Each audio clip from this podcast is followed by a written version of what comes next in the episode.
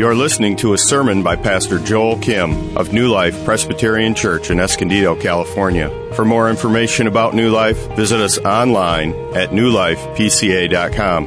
That's N E W L I F E P C A.com. Well, good morning, New Life. It's a delight for me to be joining you this morning and bringing God's Word.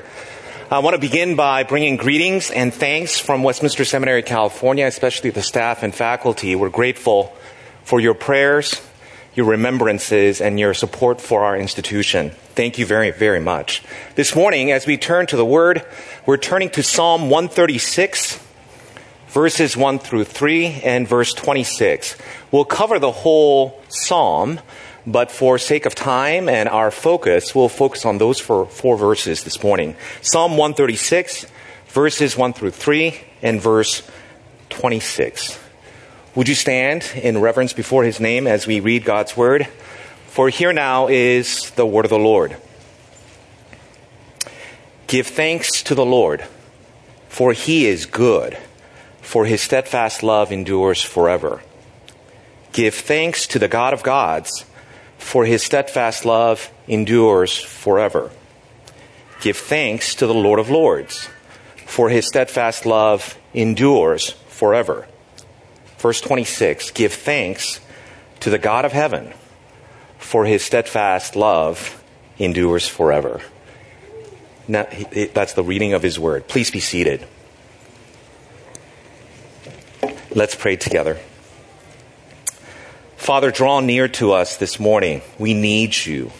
We desire your wisdom, your guidance, your comfort, and your support. Come to us in Christ Jesus our Lord. Renew our love for you. Refresh us, O Lord, in our strength, for we, many of us are weak. We pray that you open our eyes for us to not only understand your word, but your powerful hand and fingerprints all over our lives each and every single day. For we pray these things in the matchless name of your Son, Jesus Christ our Lord. Amen. We gathered yesterday morning to actually clean up our institution. Many families came number of our faculty members, as well as number of New Life members were there, helping us to clean the campus. There's this one young lady, a girl who was there, and when I saw her for the first time, I asked her, How old are you? And her reply to me was, I am six and a half, with the emphasis on the half. I am six and a half. When we're young, we think in months like almost seven year old girl that I met yesterday morning. When we graduate to thinking in years like a teen, we say things like years ago, and you find out from your kid it was only two or three years ago, but it felt like it was a long, long time ago. And when you get to be my age, you think in decades. I'm not sure how many times I've actually said when I was in my 20s, which was many, many years ago. Aging provides us with perspective, and lovers of history value lessons learned and wisdom gained over time. But if much wisdom can be gained by thinking about years and decades, just imagine what the psalmist does with centuries and millennia which is what he does in the text this morning. And I do hope that as we spend some time together hovering over this text, we will agree on one thing. The good God is faithful and worthy of our thanks.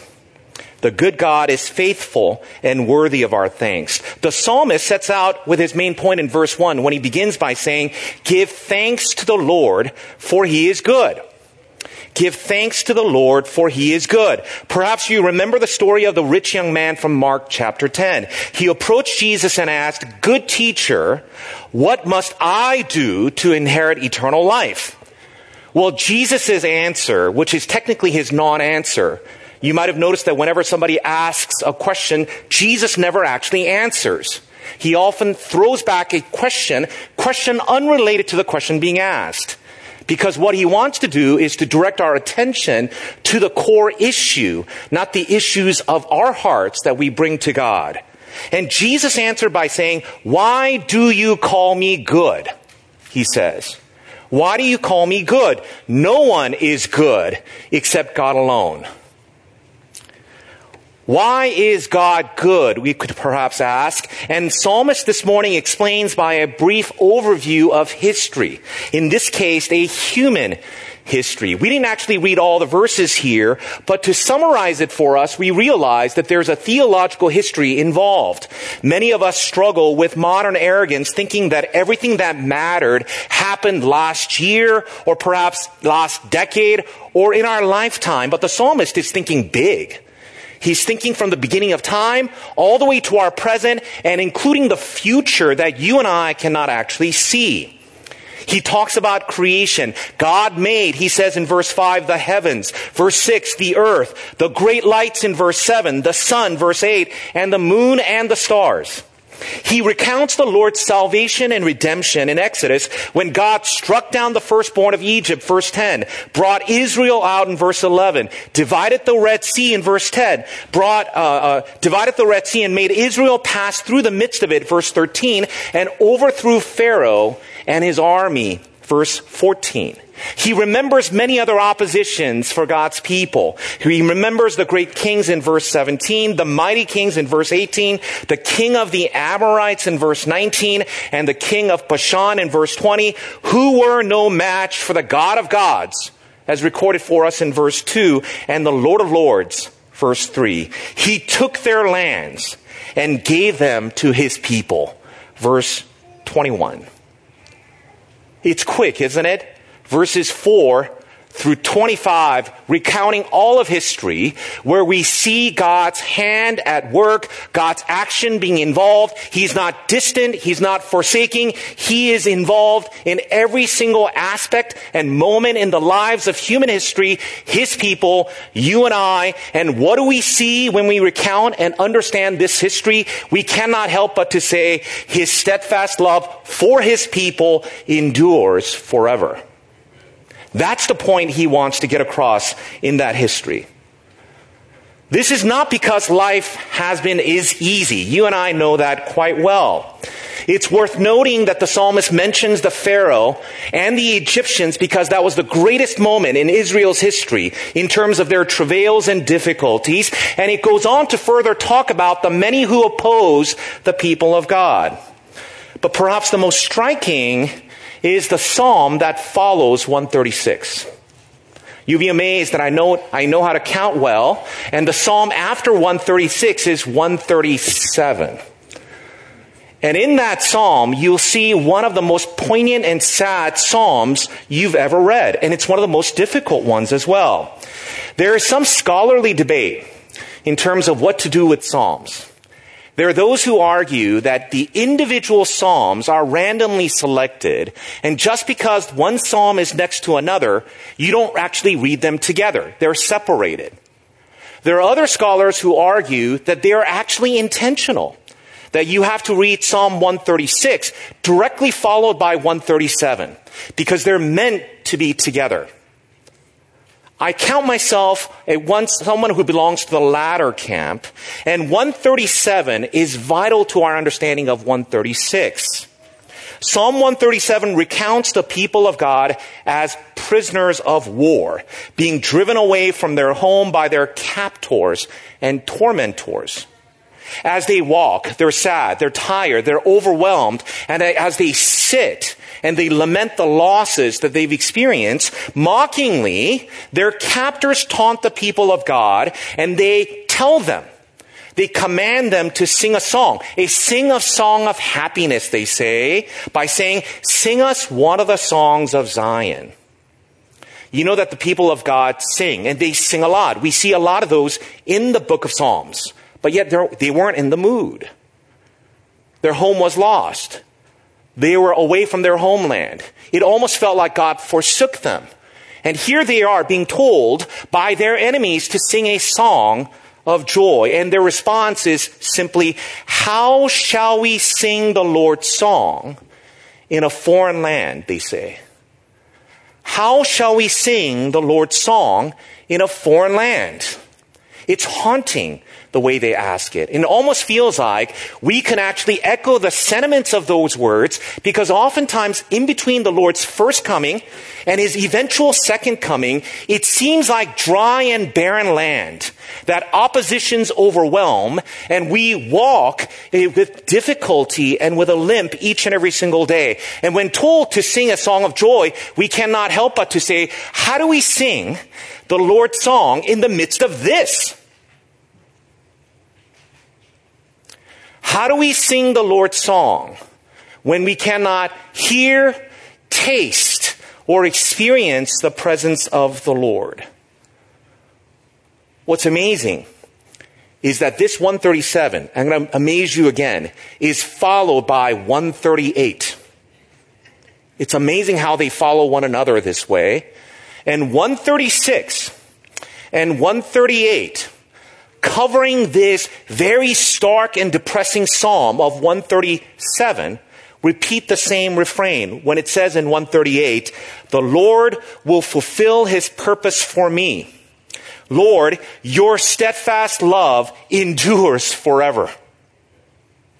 The Lord's steadfast love promised envelops 137, where the lament overflows. Friends, God is good because his love is steadfast, unrelenting, furious, and never quits. And this is what the people of God are beginning to see in the book of Psalms. We have an interesting story here because even if you forget everything else that's being said, the psalmist makes sure you remember this. His steadfast love endures forever. Children, you might remember that your parents love to repeat the same thing over and over again. For many of you, it might be just simply no. Others of you, there may be commands that follow. And you may wonder, why do they say the same thing over and over again? It's because you don't listen. And the thought is, if you say it the second time, you might hear. The third time, you might hear it more. A fourth time, it might stick. Usually doesn't. But the psalmist here repeats it 26 times he rep- uh, repeats the refrain. This repeated refrain, seemingly unending for us this morning, structurally reinforces the main point. God's love has no end. His steadfast love endures forever. That phrase seems simple enough. And perhaps you've heard, I know you've heard, that the original behind the translation steadfast love is the word hesed. Pastor Ted mentions it often. It's much more rich than the translations are able to provide for us. This explains the remarkable variety in English translations. And all of them are right in some way because they show aspects of the meaning of this word when it says in the ESV, his steadfast love, NIV, his love, NAS, his loving kindness, a New Living Translation, His faithful love. King James Version, His mercy. And my favorite, the NET says, His loyal love.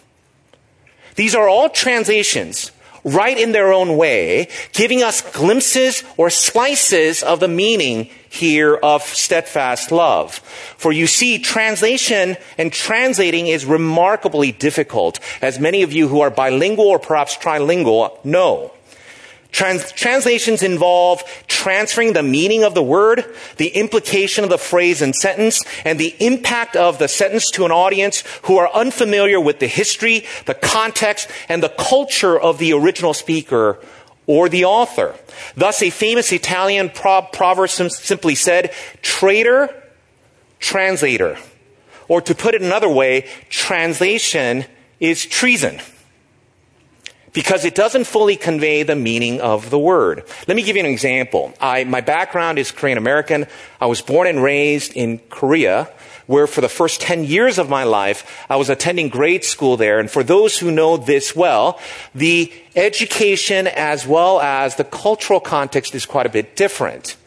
Education is different in the sense that you have 65 to 70 kids in class and they all move together in many ways in terms of teaching the students. They clean their own rooms and classrooms.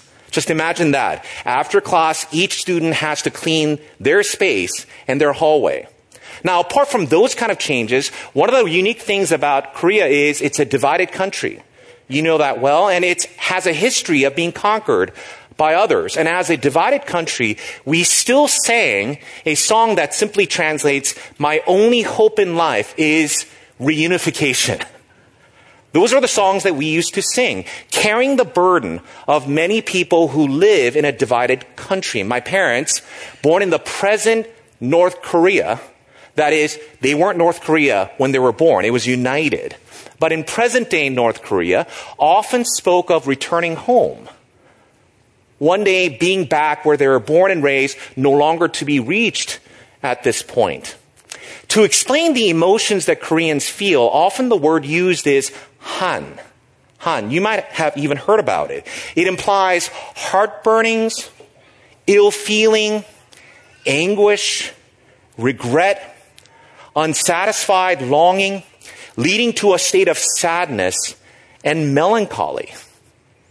A country seemingly perpetually conquered and divided, Han often represented the sense that can't be described in one word, the feelings that many carried for themselves. This is how difficult sometimes the translations are. Because even if you were to translate it word for word, you don't get the full meaning of that word. Well, friends, the word that is used for steadfast love in this refrain means covenant love, or the favor God shows to those with whom he has entered into a promised relationship. It is enduring because God is a God of his word, and he does not and he cannot change. It is about mercy bestowed upon people who deserve the opposite, living in sin, living in rebellion, and living in hostility toward their God. It is grace poured out upon people who do not deserve the riches of his blessing, having lived for oneself and not worshiping the God of creation and redemption. It is love given to people who did not love and who even after receiving love, who do not love well, even now. Often professing one thing with their mouths, but actions betraying those alleged convictions behind.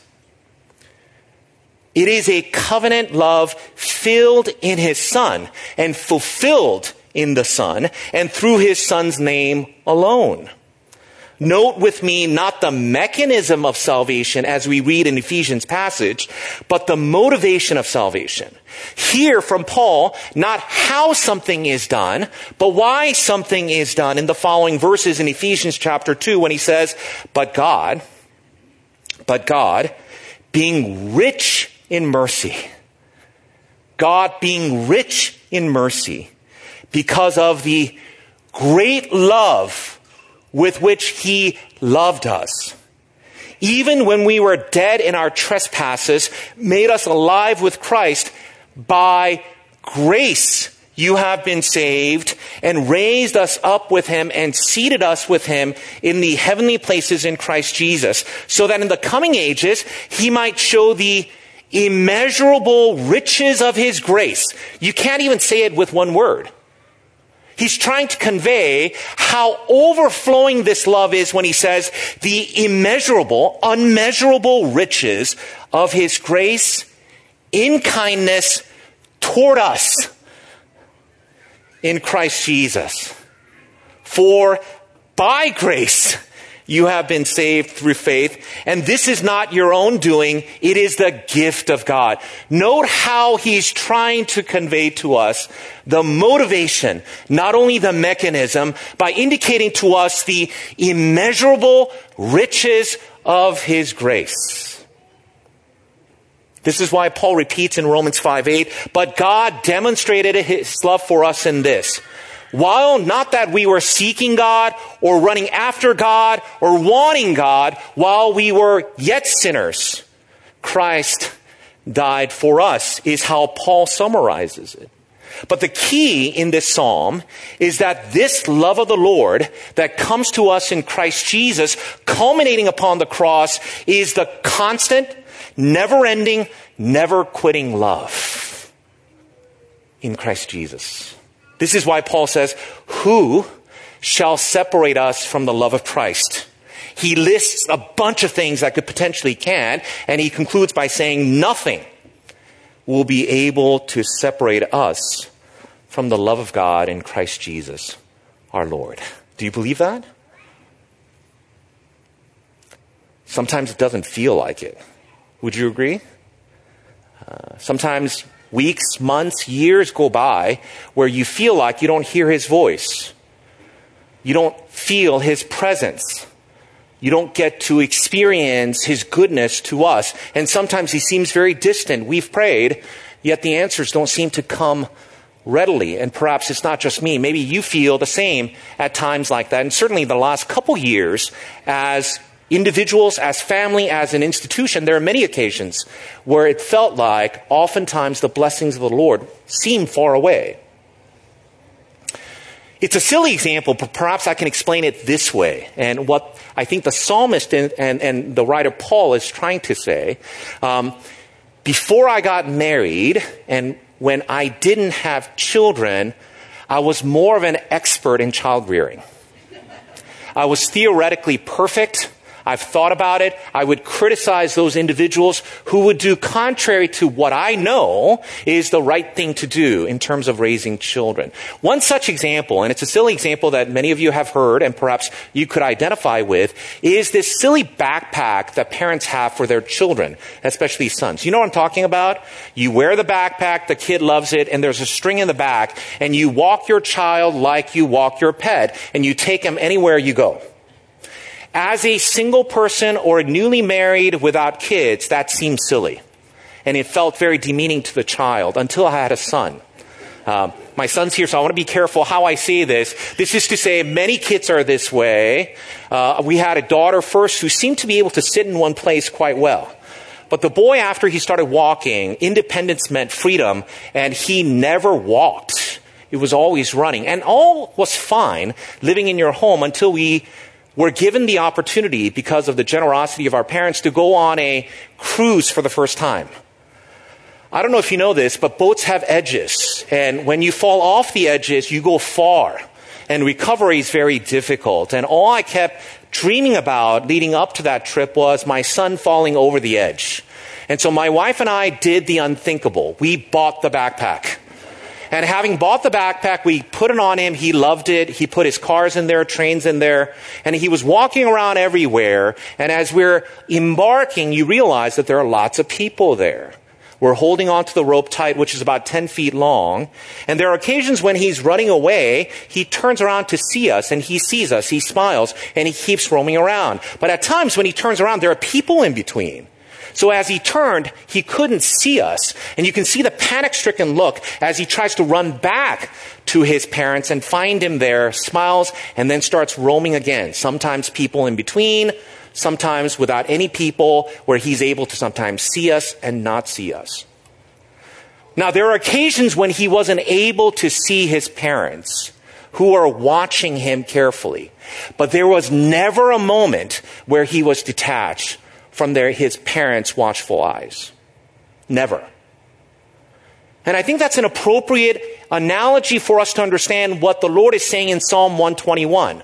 Whether by day or by night, He is watching over us, is what the scripture teaches us. And so despite the fact that you and I, lacking faith and spiritual eyes to see our Lord evidently before us each and every single day, there has never been a moment for those who are in Christ Jesus where your Lord has been apart from you.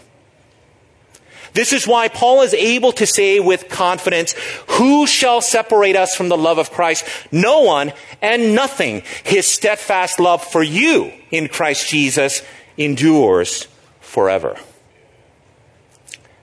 go back to the, even the analogy of the language he spoke of, the unsatisfied longing, the regret, the sadness, the melancholy that we refer to as simply Han is ultimately overturned. And what was being sought for fulfilled in the unrelenting love of Christ Jesus, our Lord. And that love is with you who are in Christ Jesus. No matter what you see or don't see, no matter what you feel or don't feel, the Lord does not change and cannot change, for Jesus is the, Jesus Christ is the same yesterday, today, and forevermore, the scripture promises. This is why the psalmist wants us to hear this, this unending refrain when he says, His steadfast love for you endures forever and therefore God is good. Knowing that God's steadfast love never ends nor quits, the psalmist seems to think that there is only one response possible. And he repeats it for us in verses 1 through 3 and 26 that we read this morning. Listen and see if you can hear the repetition. Give thanks to the Lord for he is good, for his steadfast love endures forever. Give thanks to the God of gods, for his steadfast love endures forever. Give thanks to the Lord of lords, for his steadfast love endures forever. 26. Give thanks to the God of heaven, for this, his steadfast love endures forever. Did you hear the repetition? As we're told the reason why his steadfast love endures forever, he tells us the one thing we ought to do. And the one thing we ought to respond with is simply give thanks to the Lord. Give thanks to the Lord. Give thanks to the Lord. Four times he repeats this. Giving thanks does not fully express the meaning of the great hallelujah here, because here, Psalm 136 belongs to a series of Psalms that talk about praising the Lord. And the implication here is that praising the Lord and worshiping the Lord is impossible apart from the presence and overflowing of thanks from His people. And we recognize that this is easier said than done. Our hearts are prone to wander, and our eyes fixate on what is missing rather than what is present. What we can touch rather than what we understand to be true from the Word. But the psalmist simply says, give thanks, full stop. Give thanks. It does not say give thanks in perfect circumstances. It does not say give thanks in uh, abundant provisions. It doesn't say give thanks when there is security for your future. It doesn't say give thanks when success is around the corner and everything looks great. It doesn't say give thanks when your grades are good, your kids are succeeding, and they go to finest schools and have the finest jobs. It is not what the psalmist says. He simply says, give thanks. For God's steadfast love for you endures forever. For friends, even non Christians give thanks when they are healthy, when they're loved, and when they're successful. What makes Christianity so unique is that the spiritual and hidden realities are made visible and real. In fact, more real to us, even if no one is able to understand. We give thanks not only when things go well visibly and tangibly, but we give thanks even when circumstances do not seem right. And this is not the way it's supposed to be. And we seem to be far away from the home promised where milk and honey overflow. We give thanks in all circumstances because of the Lord's constant love for us, shown, exercised, and demonstrated for us in Christ Jesus our Lord. The only qualifier here in giving thanks is that we give thanks to the Lord. It's not thanking us. It's not thanking our spouses as wonderful as they may be, not thanking our kids or anything else that perhaps we may find great joy and satisfaction in. The only qualifier is give thanks to the Lord for his steadfast love for you endures forever, cannot change, never stops flowing. This is why the apostle Paul echoes this sentiment. I know you read this. I know I read this, but I often forget when he says in Ephesians 5:20, "Give thanks always." Give thanks always and for everything to God the Father in the name of our Lord Jesus Christ. Philippians 4 6 says, Do not be anxious about anything, but in everything by prayer and supplication, with thanksgiving, let your requests be made known to God. With thanksgiving. Colossians 1 3 17 says, Whatever you do, in word or deed, do everything in the name of the Lord Jesus, giving thanks to God the Father through him. One famous passage that you know well, 1 Thessalonians 5, 16 through 18, where he says, Rejoice always. We fail in that often. Pray without ceasing. I know we fail in that often. But he goes on to say, Give thanks in all circumstances. Not give thanks in particular circumstances. Give thanks in all circumstances, for this is the will of God in Christ Jesus for you. Friends, are you thankful? Are you thankful for the year that's behind us? Are you look for, are looking forward with thankfulness to the year to come? Not because the circumstances look that much better, but simply because the Lord's demonstrated love in Christ Jesus will not change. And that even if everything changes, his constant love for you cannot and does not change, and He furiously loves you in such a way that this new year we recognize will be the year of our Lord because He's there with us. And thus we give thanks. For He has been good to us, and His steadfast love endures forever. This has been the sentiment of many believers in centuries past. Heidelberg Catechism, which was written five centuries ago, has one particular section where it talks about God's creation and providence. And the question 28 asks this How does the knowledge of God's create, creation, that is, He created all things, and His providence, which is a theologically fancy word to say God superintends and oversees everything, that everything is under His control, how does His providence and the knowledge of that help us? And the answer he give, they give is simply this we can be patient in adversity, thankful in prosperity, and for the future, we can have good confidence. We can have good confidence in our faithful God and Father that no creature will separate us from His love. Romans 8. For all creatures are so completely in His hand that without His will, they can neither move nor be moved. Because of God's superintending love for us, we can be patient in adversity because we know the promise of God that He will be among us, even in the midst of it. We are thankful in prosperity because you and I did not do anything. God has done it all.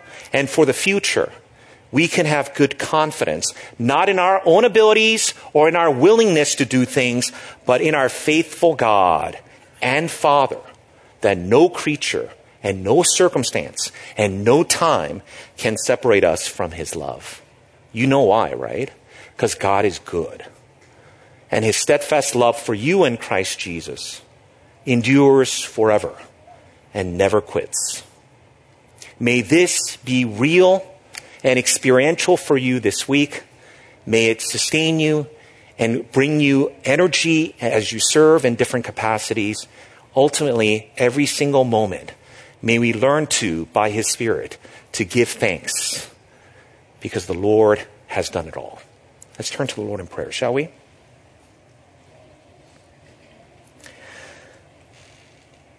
Father, thank you.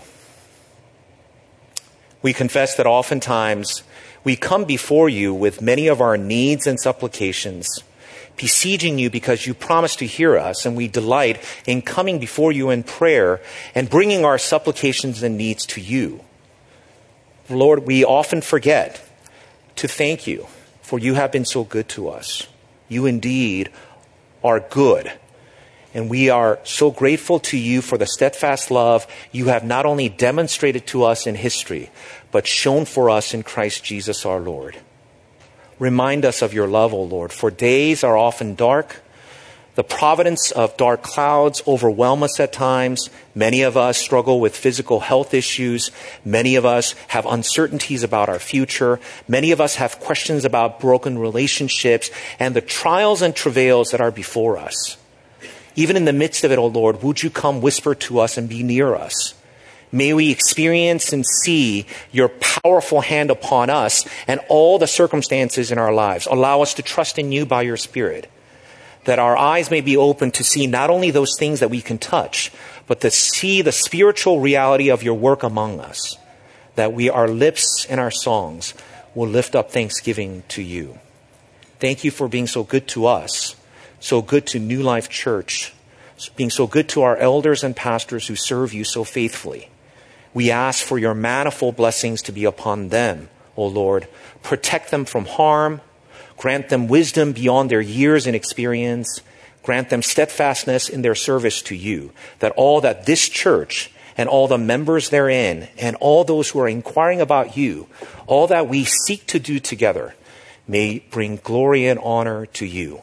May our church be marked by thanksgiving, for you have constantly been good to us. For we pray these things in the powerful name of your Son, Jesus Christ our Lord. Amen. You've been listening to Pastor Joel Kim of New Life Presbyterian Church, Escondido. Please visit us in Escondido, California, or online at newlifepca.com. New Life Presbyterian Church, Escondido reserves all copyrights as applicable by law. Thank you for listening.